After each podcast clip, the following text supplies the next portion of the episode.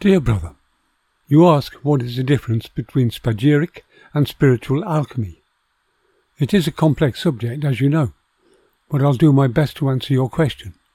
With regards to the word alchemy, it is medieval Latin, deriving from the Arabic word alchemia, which some sources, such as the Oxford Classical Dictionary, believe is borrowed from the Greek word chemia, meaning black land, referring to the fertile lands of Egypt. It is believed that the word chemia derives from the Egyptian word Kem, which in Coptic reads Kim, the black land. There is a long tradition of alchemy arising in Egypt. Indeed, it has long been considered to be the secret art of Egypt, the invention of which is generally attributed to the god Hermes. The city of Alexandria is thought by many to be the earliest known centre of alchemy, although Athens, through Plato and Aristotle, is also a contender for that title. Other traditions give different origins, such as China and India, all of which may be true. After all, alchemy has been veiled in secrecy for as long as any can tell. From the earliest times, knowledge of alchemy, its techniques, methods, formulas and processes were restricted and maintained under the strictest secrecy, with any publication being veiled in allegory and symbolism. However, modern thought describes alchemy as growing out of three activities technology, theory, and occult religion. By technology is implied glass colouring, metalwork, such as gold and silver, copper, etc., decorating and colouring stone in jewellery, that sort of thing. By theory is suggested cosmology, the four elements and nature, but more of that later. Occult religion implies the synthesizing of many systems of knowledge into a system of spirituality. Generally speaking, today the alchemical art is distinguished from chemistry and the sciences by its combining mystical and magical elements with technology. But that's a modern view, a modern view of things seen from a secular perspective. The simple truth is, alchemy is the root of chemistry and many of the sciences we know today. Indeed, rather than being considered a science, alchemy has been referred to as a sacred art, and it is the mystery of this sacred art that continues to attract so many to alchemy and the main thrust of this discussion.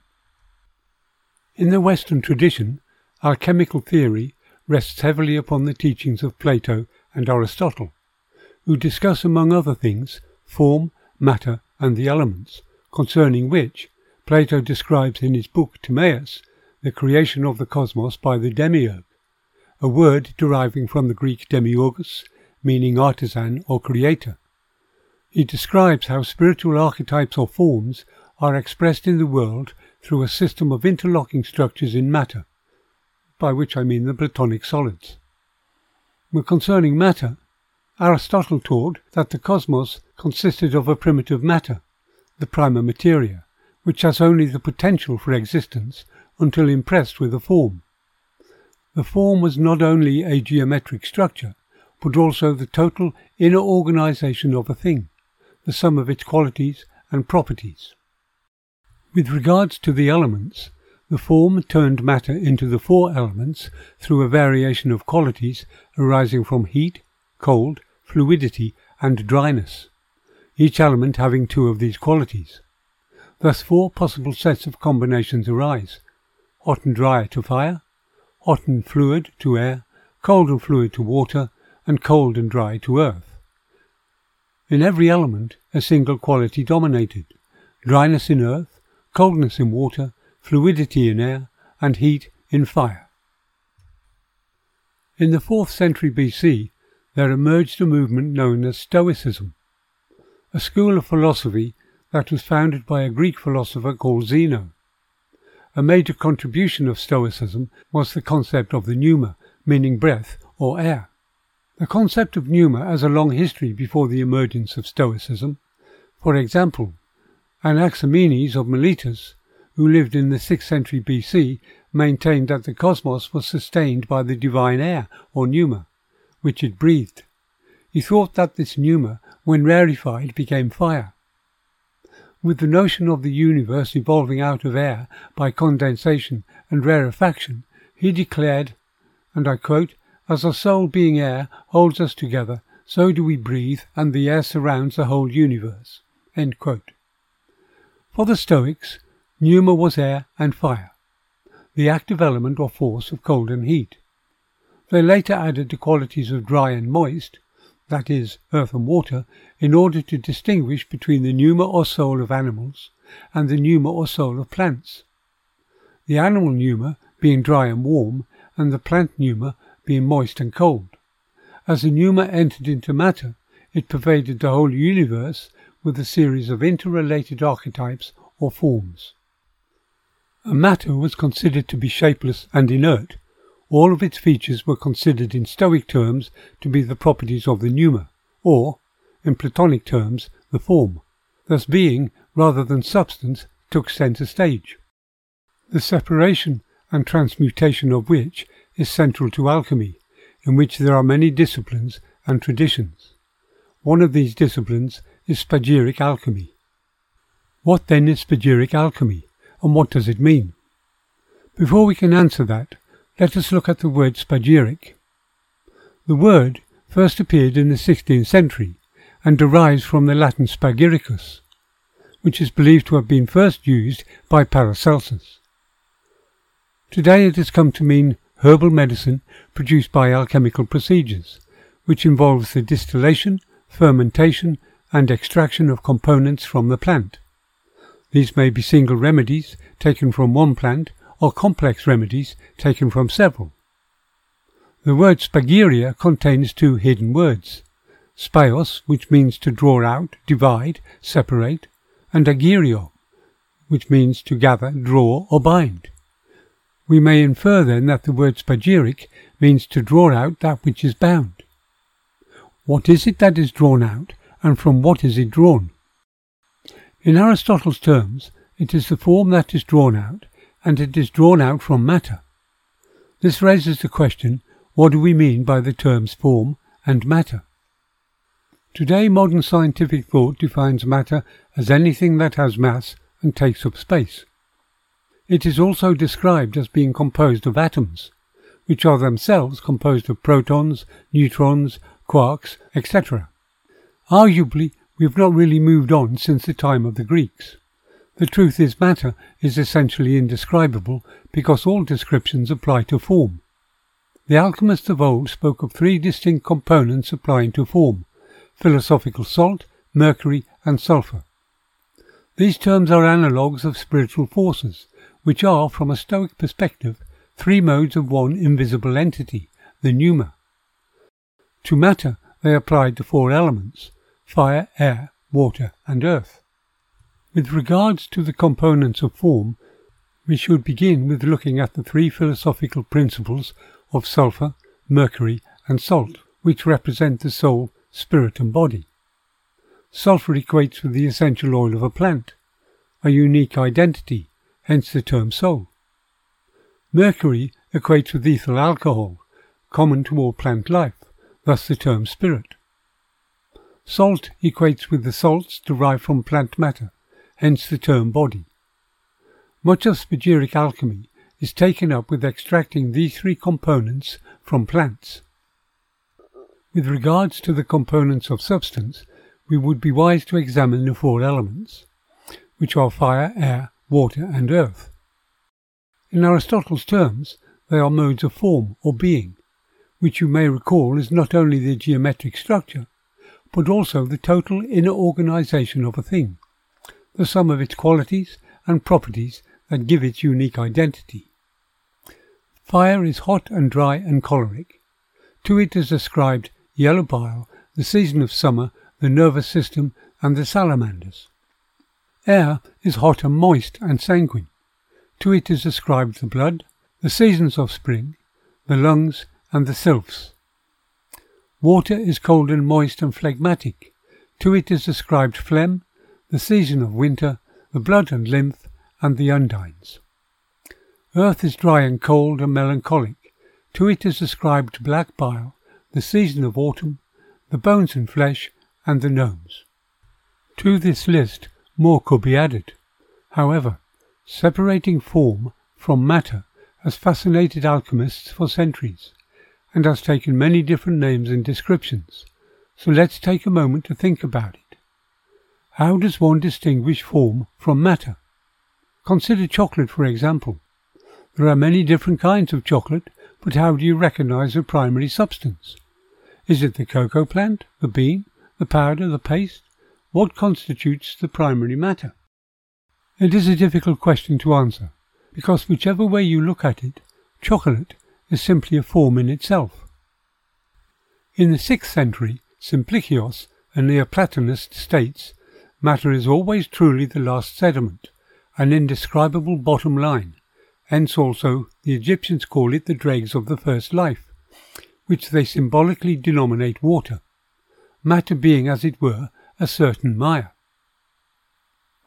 As I said earlier, modern scientific thought defines matter as anything that has mass and takes up space. It's a tidy definition, but not really any advance on the thinking of the Neoplatonists. And by the way of an opinion, I contend that it is the reservoir of stored energy that is used by the soul and the spirit to engage with life. As I said earlier, separating form from matter has fascinated alchemists for centuries and has taken many different names and descriptions. This is equally true of the Kabbalists, who viewed creation as a tree of life.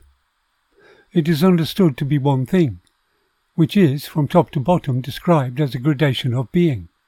Thus the Neshama corresponds with the spiritual aspect, the world of Atsiluth, the Ruach with the rational aspect, the worlds of Bria and Yetzirah, and the Nefesh with the biological and irrational aspect of being, the world of Asaya, thus constituting three modes of one thing.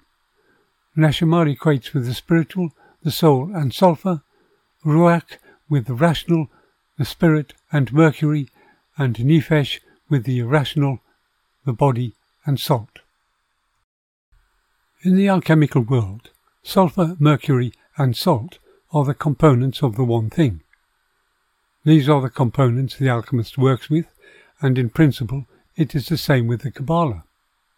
There are many approaches. Some are very materialistic, and some are profoundly spiritual. Some are focused upon chemistry, some on metals, and some on plants and medicine. However, it is to the spagyric that I am drawn, especially to the spiritual parallels that can and may be made. So when we try to imagine or think about the soul, or the Holy Spirit, or the pneuma, what comes to mind? A confusing medley of thought, I imagine. Fortunately, spagyric alchemy is a very good analogue of the spiritual life. It enables the student to examine the invisible processes that relate directly to the inner life. I mentioned earlier that spagyric alchemy is considered today to be herbal medicine produced by alchemical procedures, involving the distillation, fermentation, and the extraction of components from a plant. The distillation process is a method of separating the components of a liquid mixture by selective boiling and condensation. The soul, or philosophical sulfur, the essential oil, is extracted by using such a process. This means that the plant matter is exposed to boiling water. The steam carries the essential oil away from the matter into a condenser where the oil and water condense and run into a receiving vessel. Because oil and water do not mix, they settle with the water below and the oil above. Two types of distillation are used in this process. The first, submerged distillation, consists of fire being applied to water in which the earth or plant matter is submerged and in which the soul or the air is dispersed. The heat of fire breaks the bonds that tie the soul to earth by turning water into steam, thus loosening the bonds of the soul, the air, thereby separating the soul from the body, air from earth, and transferring it to water.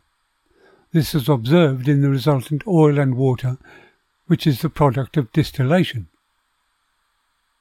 Setting up a distillation unit requires quiet, patience, and concentration. It's the beginning of applied meditation. The second is steam distillation, which is suitable for temperature sensitive materials such as plants and is much favoured by spagyric alchemists.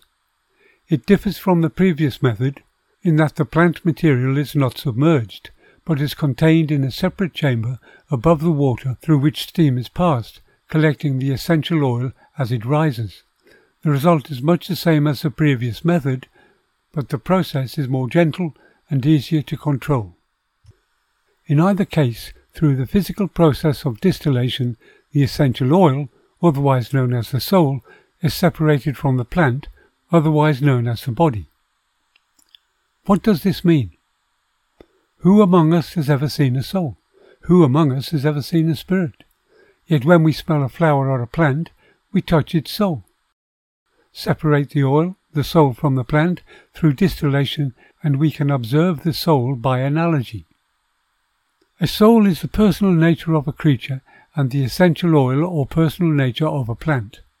We can learn a lot about a plant, and indeed about ourselves, by exploring and meditating upon its essential oil. The essential oil is an analogue of the soul in man. Dispersed, it represents the first Adam, selfishly fulfilling the laws of nature. Distilled and gathered together, it is able to serve a purpose different from secular need. As such, it represents the second Adam and may serve a higher purpose, such as in healing.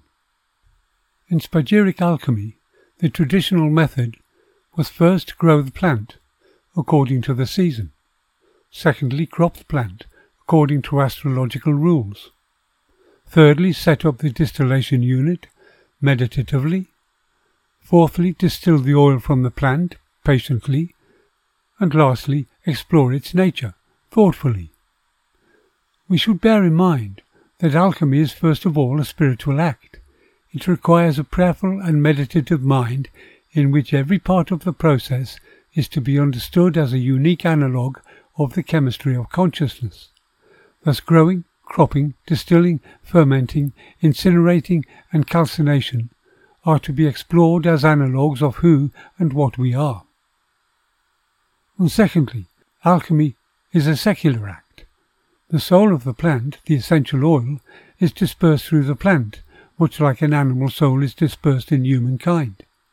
The process of distillation is the means by which the soul, the essential oil, is gathered together in one place, making it visible, observable, and accessible. After extracting the soul, the essential oil, the remaining mixture is subject to fermentation. There are different kinds of fermentation, however here we are focusing only on alcoholic fermentation. The mixture is transferred to a sufficiently large container. A stopper with an airlock is placed in the opening to exclude other organisms growing and to stabilize the internal pressure. Because mercury is the same throughout the plant kingdom, and some plants contain very little sugar, some alchemists will add fermentable sugar for example glucose and maltose. In the fermentation tank, the four elements are present. The plant material, including added sugars, represent earth. Water is clearly present in the soup. Air is released in the form of gas, carbon dioxide, and fire in the presence of heat during the fermentation process. In the midst of the four elements develops alcohol. This is our philosophical mercury, one of the three philosophical principles, also known as the quinta essentia, the fifth essence, the pure and concentrated essence of a substance. It is also known as the aqua vitae, the water of life. The analogue of the aqua vitae and the spirit in humankind is best described in the following way. The human spirit is the dynamic element of human consciousness. It is invisible perceived only in our awareness of the aspirations, thoughts, and feelings driving our behavior. Essentially, the human spirit serves our instinctive nature, effecting change in all that is. The spirit is no different from the spirit in plants. They are all the same, just functioning in different modes. Nor is the Holy Spirit different from the spirit in man, functioning in yet a higher mode. The spirit in nature brings nature to completion, the Spirit in man brings to completion what is natural in man. The Holy Spirit brings to completion what takes place spiritually in man, one spirit, different modes. This spirit is the aqua vitae in alchemy, and it needs to be identified, separated, and examined, enabling the alchemist to understand its nature and to compare it with the human spirit. The soul is the individual life essence that activates the body. The spirit links the soul and body to the cosmos through everything it does, thinks, and feels. The fermentation process is understood to be complete when the plant material sinks to the bottom. The plant material can then be separated from the soup and dried, preferably in the sun or in a warm, dry place, and kept in a suitable container for later incineration and calcination. After which, we can distill and concentrate the alcohol that has emerged in the fermentation process, cleansing it of excess water. To achieve a good separation of water and alcohol, specific columns are used. As the escape of vapour is retarded in these columns, the vapour with a higher boiling point precipitates before reaching the condenser. Ethyl alcohol boils at 78 degrees centigrade, thus the temperature should not exceed 85 degrees.